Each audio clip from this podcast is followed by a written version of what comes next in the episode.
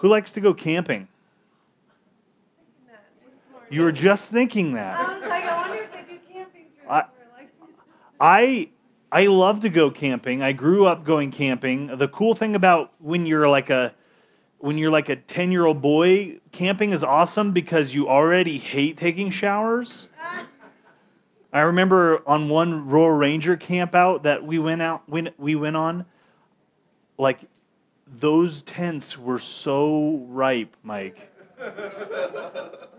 Um, but we grew up we grew up going camping. My mom would take us out camping. Um, she had this friend that whenever we would go camping with her, like it would always either rain or snow the whole time. We eventually learned to stop going camping with Lisa um, because we had better weather that way. I don't know what I don't know what that was about. And so growing up enjoying camping, I I thought that I would continue to enjoy camping the way that I did when I was a kid. You know, you're out there and you get to build fires and you get to play with hatchets and pocket knives and dig in the dirt and build forts and so when I was just finishing my time in Bible college, I was trying to figure out what it is that God wanted me to do with my life in the next season. And so I thought one way for me to figure this out would be to take some time and go into the woods alone and spend time praying. And so I packed up my little Ford Ranger with a tent and a sleeping bag and a lantern and my Bible and a book. I didn't bring food because I was going to fast while I was there. I didn't bring cooking gear because I was going to fast while I was there. And so I went and found this campground, pulled in, set up my tent, put my sleeping bag out, built a fire, sat by the fire. The fire was nice. Um, but the fire kept drawing in bugs. Like I had this picture of what camping was going to be like. I thought this. I thought, where did it go? It's not. It disappeared. Perfect. That- hopefully, the rest of the slides are there. Um, you, you have this picture of what camping is going to be like. It's going to be beautiful, and you'll see the stars. Here's the thing: in Missouri, you don't see stars. There's no stars in Missouri, I don't think um, between light pollution and the fact that there's millions of miles of uh, you're you're so much lower in elevation. There's more atmosphere between there, and I am assuming the reason why I couldn't see stars is because there was an infestation of Japanese beetles. Um, which I don't know if you know this. Japanese beetles are they do not care about citronella candles. You know, citronella candles are meant to keep mosquitoes away. They do nothing for Japanese beetles. And they are also very attracted to light at night. So, built the fire, getting bombarded with beetles. And so I uh, set my candle on the picnic table, get my Bible out, get my book out, light the citronella candle, which I don't know that beetles are not they don't care about citronella. I really don't think anybody cares about citron- citronella candles. I don't think they work. I think it's a lie. But I'm sitting here trying to read, trying to hear from God, trying to hear what God is saying to me about what my next season in life is going to be. And the whole time I'm being bombarded with these stupid beetles. Like they're floating in the candle wax and they're st- stuck in my hair. One flies in my ear and I swat it away, knock the citronella candle over, dump candle wax all over the book that I'm reading. So I'm like, well, I'll just go to bed. I'll go climb in the tent and I'll read in there, and at least it won't be hitting me in the head. Problem is, is that to read inside of a tent, you have to have light, and bugs are still attracted to light. Sitting in the tent, trying to read, Obviously, not the book that I was just reading because half of the pages are stuck together with candle wax. And it sounds like it's hailing. All of these beetles hitting the sides of the tent. I can't, I can't focus. I turn off the lantern and lay not in my sleeping bag because it's Missouri and it's humid and gross. So I lay on top of the sleeping bag and get too cold, get in the sleeping bag and start sweating too much. And so all night it's inside the sleeping bag, outside the sleeping bag, inside the sleeping bag, outside the sleeping bag. And, and there's another thing. I don't know if you've ever been in the woods in, in places like Missouri, but they have these bugs, not just the beetles. They have these bugs that sound like chainsaws all night long. They're called cicadas, yeah. I it was until I moved to Missouri. I I'd never heard that. The first time I pulled them to Missouri, I thought my brakes were going out. I seriously thought my brakes were going out because what is that noise? It sounds like brakes grinding. Needless to say, this experience didn't live up to my expectations. I, I actually packed up the next morning at like six o'clock. Through at, like I didn't even roll my tent up. I just pulled the poles out and shoved it in the back seat. Didn't stuff my sleeping bag in the thing. I shoved it all in the back seat of my truck and got out of there. I, on the way home, I'm like, well, you know what? Since none of this works, it worked. I'm just going to go get breakfast, which I was supposed to be fasting.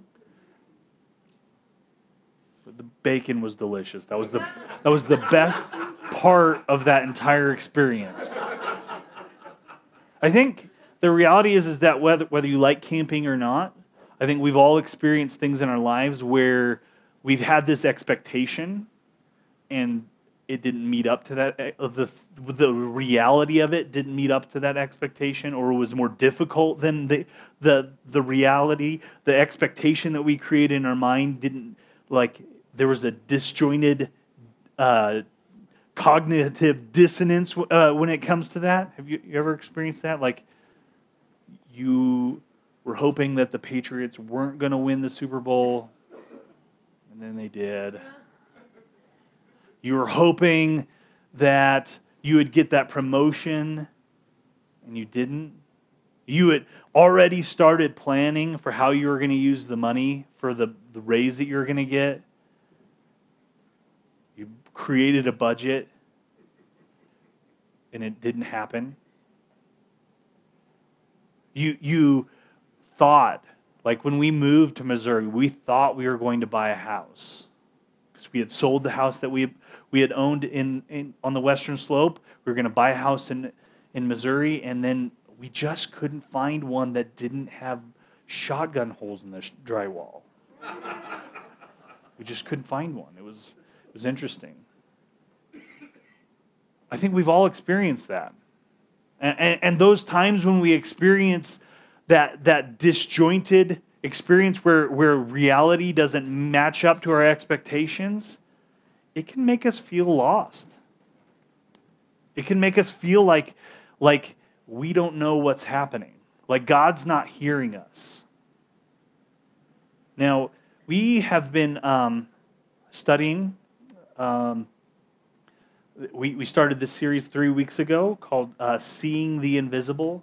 We've talked a lot about what it's like to experience God in difficult times, hearing God's voice in difficult times, what to do when you feel like you're being abandoned. But, but what if God answers your prayers? What if you cry out to God and He answers your prayers? But it doesn't go the way you planned. What if? We're going to look at Numbers chapter 14. Numbers chapter 14. Before we jump into this, um, immediately before this, immediately before this Moses sends out 10 spies into the promised land. They have reached the end of uh, what seems like the end of their journey. They have gotten through the wilderness and, and they're ready to figure out what the strategy for how they're going to take the promised land is going to be. And so Moses sends out 10 spies into the promised land. Eight of them come back and says, "Hey guys, uh, there are giants there. There are mean people. They will eat us. They will devour us. This is scary. This is terrifying. We shouldn't do this." Two people, Joshua and Caleb, their response is to see how God has been faithful all along the way and to know that they have faced even greater odds before this, to know that God has prepared a way for them to this point, and not only that, God has promised this land to them. And so their response is, We can do it. We surely can do it. But that's not the voice that the people hear. This is the, the passage immediately after the, the people hear the news that it's that they're that they will look like grasshoppers to the inhabitants of the promised land. And it says in chapter 14, verse 1, it says, That night all the members of the community raised their voices and wept aloud. All the Israelites grumbled against Moses and Aaron and the whole assembly and said to them, If only we had died in Egypt or in this wilderness. Why is the Lord bringing us to this land only to let us fall by the sword? Our wives and children will be taken as plunder. Wouldn't it be better for us to go back to Egypt? And they said to each other, We should choose a leader and go back to Egypt. How did they get to this point? How did they get to this point? Let's go back.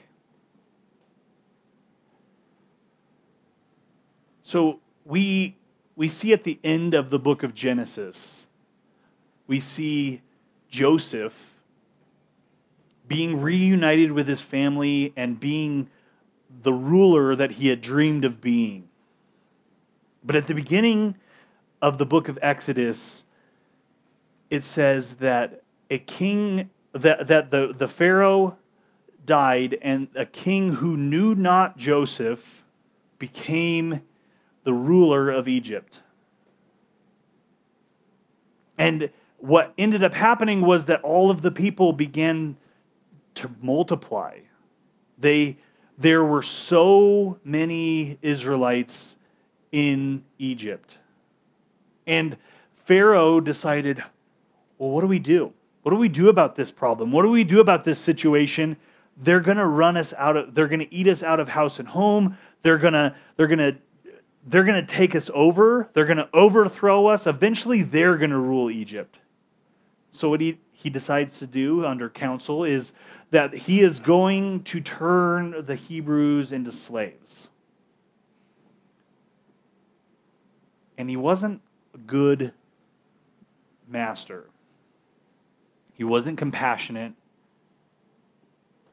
And, and the Israelites in Exodus chapter 2, it says this it says, The Israelites groaned in their slavery and cried out, and their cry for help because of their slavery went up to God. what does it say? It says, God heard their groaning. And he remembered his covenant with Abraham, with Isaac, with Jacob. So God looked on the Israelites and was concerned about them. So God they cried out to God. God heard them. God was concerned. God chose to do something about their circumstance. God chose to do something. He sent Moses. Moses was going to bring them out of Egypt. Moses goes through this whole experience in the wilderness by himself, encounters God at the burning bush, comes back, to tell them what they're supposed to do and the immediate the thing that happens immediately after the very first confrontation. Like so they're groaning they're crying out to god god rescue us. God save us from uh, the, the oppression of, uh, of the uh, of the egyptians. The very next thing after the first encounter with pharaoh the very first encounter that with pharaoh that that moses has is this. This is a quote from Exodus chapter 5. This is the people responding to Moses after Moses comes as an answer to the prayer that they cried out to God. This is their response to Moses May the Lord look on you and judge you. You have made us obnoxious to Pharaoh and his officials and have put a sword in their hands to kill us. They don't seem real grateful. Eventually, through a series of plagues and signs and wonders and amazing things, God lets them, uh, uh, encourages Pharaoh to let the people go. Like he comes down to the point where he has no choice. And, and they, they, they leave Egypt, and they should, they should be celebrating. Because, like, this is the answer to their prayer. They should be celebrating because God heard their cry. God heard their groaning and God did something about it. God acted on their behalf. God moved it for them. But then they run up against the Red Sea. But, but not only do they run up against the Red Sea, like the Bible tells us that God directed them rather than the shorter way to the Red Sea. God directed them to camp to the Red like they could have gone around and it would have been easier. It would have been shorter. The problem was is that they would have faced adversaries almost immediately. But what what ends up happening is is this in chapter 14 as it says of Exodus, it says, As Pharaoh approached, the Israelites looked up, and there were the Egyptians marching after them. They were terrified and cried out to the Lord. They said to Moses, Was it because there were no graves in Egypt that you brought us into the desert to, to die? What have you done to us by bringing us out of Egypt? Didn't we say to you in Egypt, Leave us alone? Let us serve the Egyptians. It would have been better for us to serve the Egyptians than to die in the desert.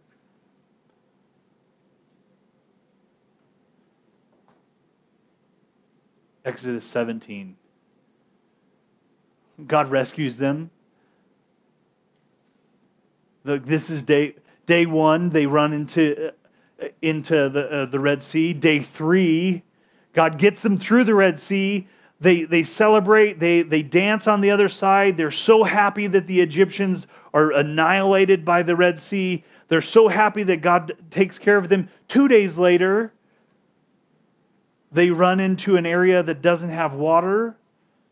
And again, why did you bring us up out of Egypt to make us and our children and livestock die of thirst? Why did you make us come out of Egypt? Why did you do this to us? Why did you do this to us? Why did you do this to us? It's a reoccurring theme.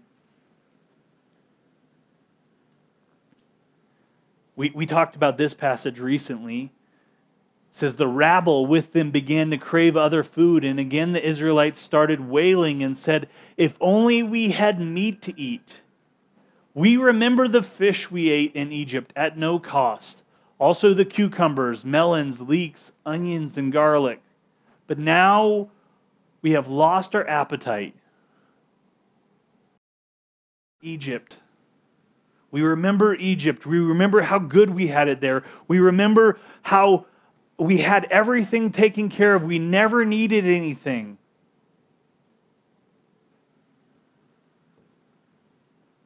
God brings them through a series over and over and over uh, of miraculous provision, miraculous uh, encounters where God meets their needs in, in amazing ways.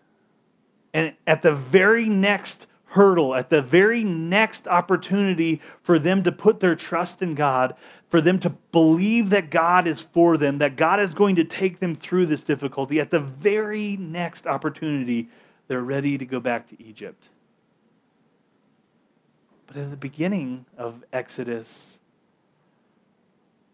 they couldn't barely bear the weight of their oppression. They couldn't barely bear the weight of the things that they were going through, the difficulty. You didn't see them saying anything about garlic and leeks in Exodus chapter 2. They said nothing about that. They cried out to God God, do something. Let's go back to that first verse that we looked at. It says, That night, all the members of the community raised their voices and wept aloud. All the Israelites grumbled against Moses. Okay, we're going to do something that I don't normally do. Okay? We're going to we're going to look at some language stuff because I think it's really interesting. Okay? So that word that's translated as grumbled is this Hebrew word. I don't know if you're familiar with Hebrew. Hebrew, you don't read from left to right, you read from right from left. And the, the word, the root of that word, for some reason, sl- completely slipped my mind. Um, the, the root of that word can go two different directions. So there, there, there, the, the basically the, the word means, the root of the word means to make camp. Okay? Tracking with me? Now, there's a positive way that this word can be inflected and to have a different ending. And th- that positive way is often used in, in verses like the Psalms, where it, says, He who uh, makes his dwelling place in the, with the Most High. It, it, the, like people who make their camp with God. That word also can be used to talk about in when when it has a negative ending on there, it can be used to talk about this this experience. So it's not like if we go back to this this verse, says and all the Israelites grumbled. This wasn't a moment in time. This wasn't a decision that they made to be ungrateful about their circumstance. As we've seen, this is the way that they lived. They decided a long time ago to make camp back in Egypt. To, to, to look back at, at this idea that what they had before was better. That, that what, whatever the past was, was better.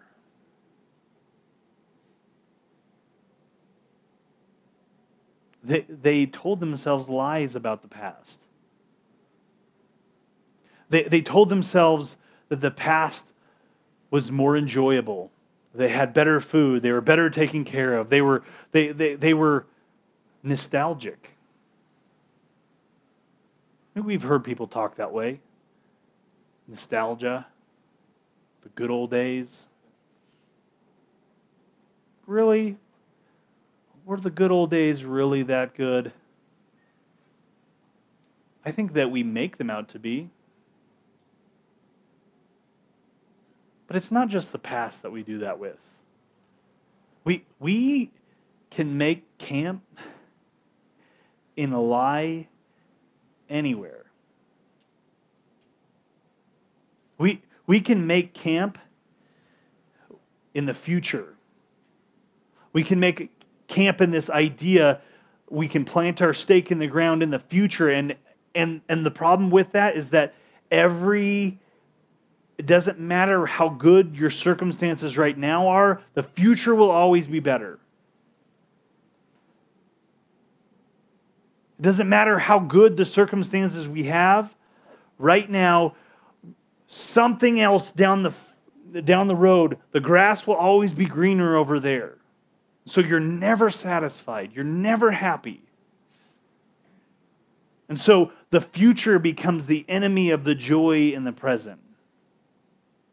Or, like the Israelites, the past. We tell ourselves lies about the past. We tell ourselves lies about what things happened in the past. That was so much better back then. I wish we could go back there. I wish we could. I wish we could have that experience again. I, I've heard. I heard this from older Christians my entire growing up. We had revival when I was a kid, and if we could go back to that, it would be better than what we have right now. They had this nostalgia about the past. It was a lie. And it's not that there, there wasn't good things. Sure, they had garlic and leeks, but they were also slaves. And they cried out to God to rescue them for that situation. We do this in so many areas of our lives, though.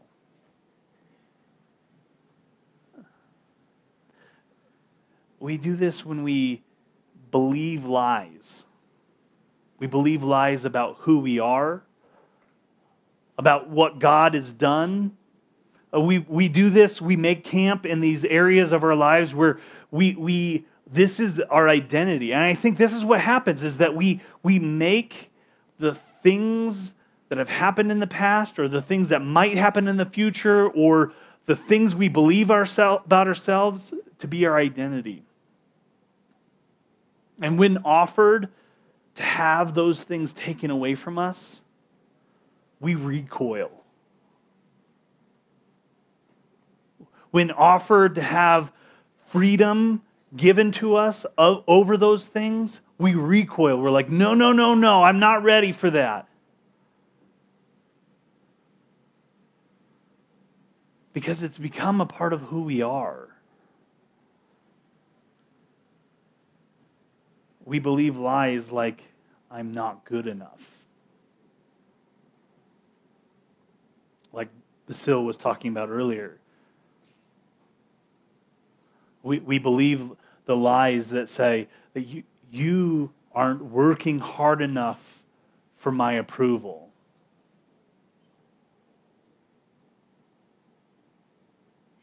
We believe lies like, I am a failure.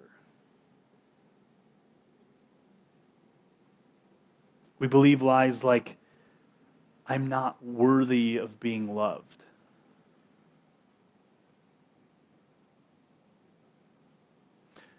We be, believe lies like, my past defines me. No, like, nothing I will ever do in the future will ever overcome the terrible things that I've done in the past. Like God can never forgive me for those things because those were too that that anchor is too heavy. Believe lies like if people just knew me, they wouldn't like me.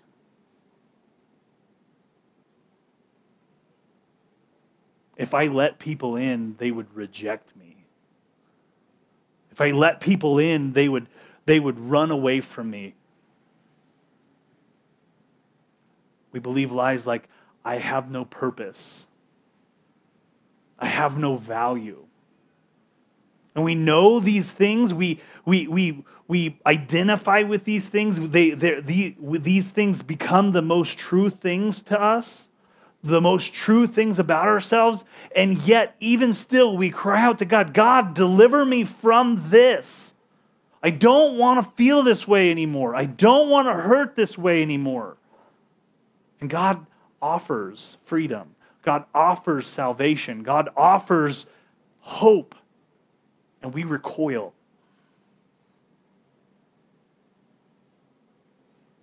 Because we're afraid that if we let God take that away from us, what will our identity, identity be?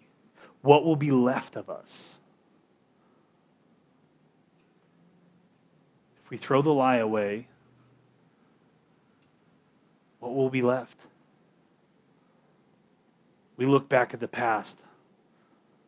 That person was, she had it good. He had it good. We look at the future. I could be so much more.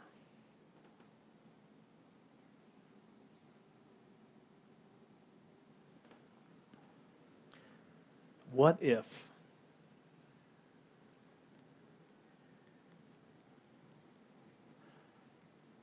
What if He, what if God was always the promised land?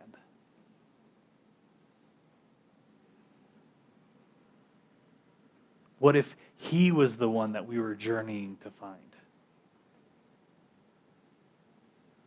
I mean, think about it. All the way through the wilderness, God led them with a pillar of fire and a cloud. Like He showed up on the mountain of Sinai. Like He invited the people in, and they said no. Like he he knew that they needed a physical picture of himself, a physical representation to go with them because they couldn't carry this imagination around with them and so he gave them the tabernacle. He gave them this tent that would they would set it up everywhere they go and it was a, the place where God's spirit and presence would meet them.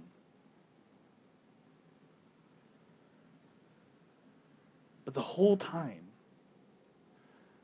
they spent with their necks looking behind them, their eyes staring on the rearview mirror, looking for garlic and leeks and the security of their oppression. The reality is, is that God answered their prayer. God continued to answer their prayer.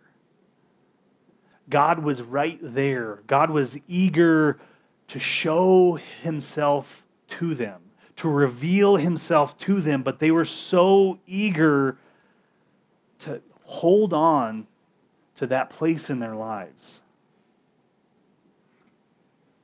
I think sometimes it's easy for us to make being a victim part of our identity.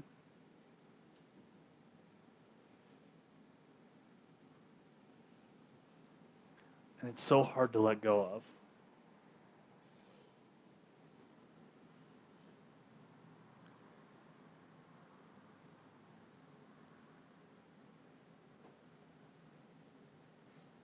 How often do we memorial, memorialize our past? Because this moment that we're in right now feels uncertain.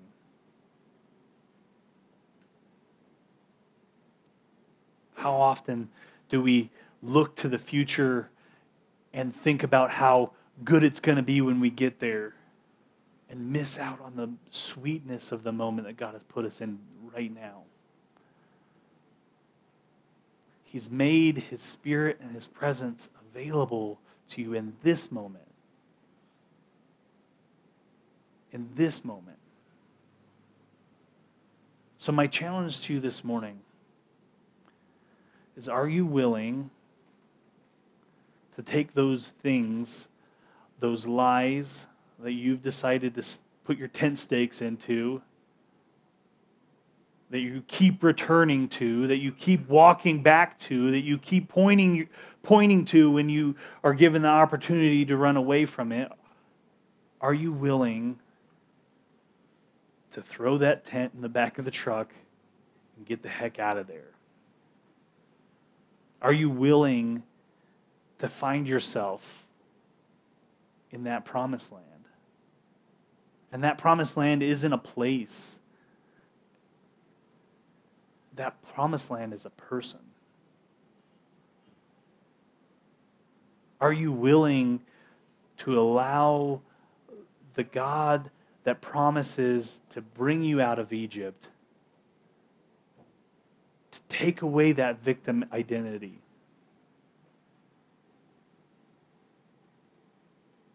Are you willing?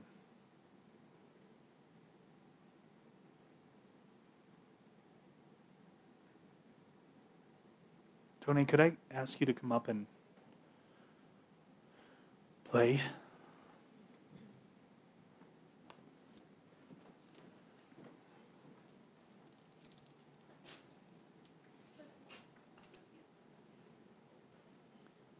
Here's the thing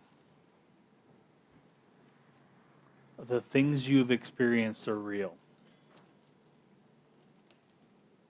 The hurt, pain, the oppression, they're real. That's not what the message is.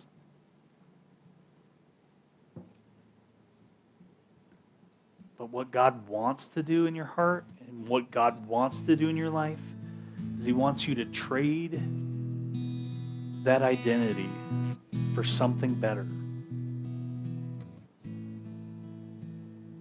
You have to be willing. You have to actually want it. And not just want it in the moment when it hurts. You, you, what I love about the story of, uh, of Israel wandering through the desert is that time and time again, God provides a way. Like, God provides when they were thirsty. God opens up the rock and water pours out. They're hungry. Later on, they complain because they're hungry. They don't have anything to eat. And God literally makes dinner appear out of the air.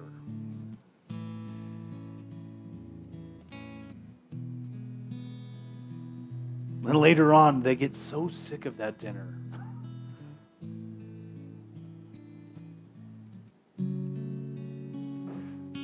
Here's the thing God sees you,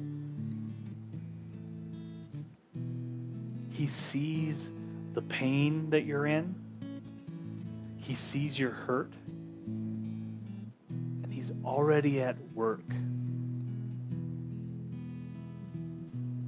He's already on the way.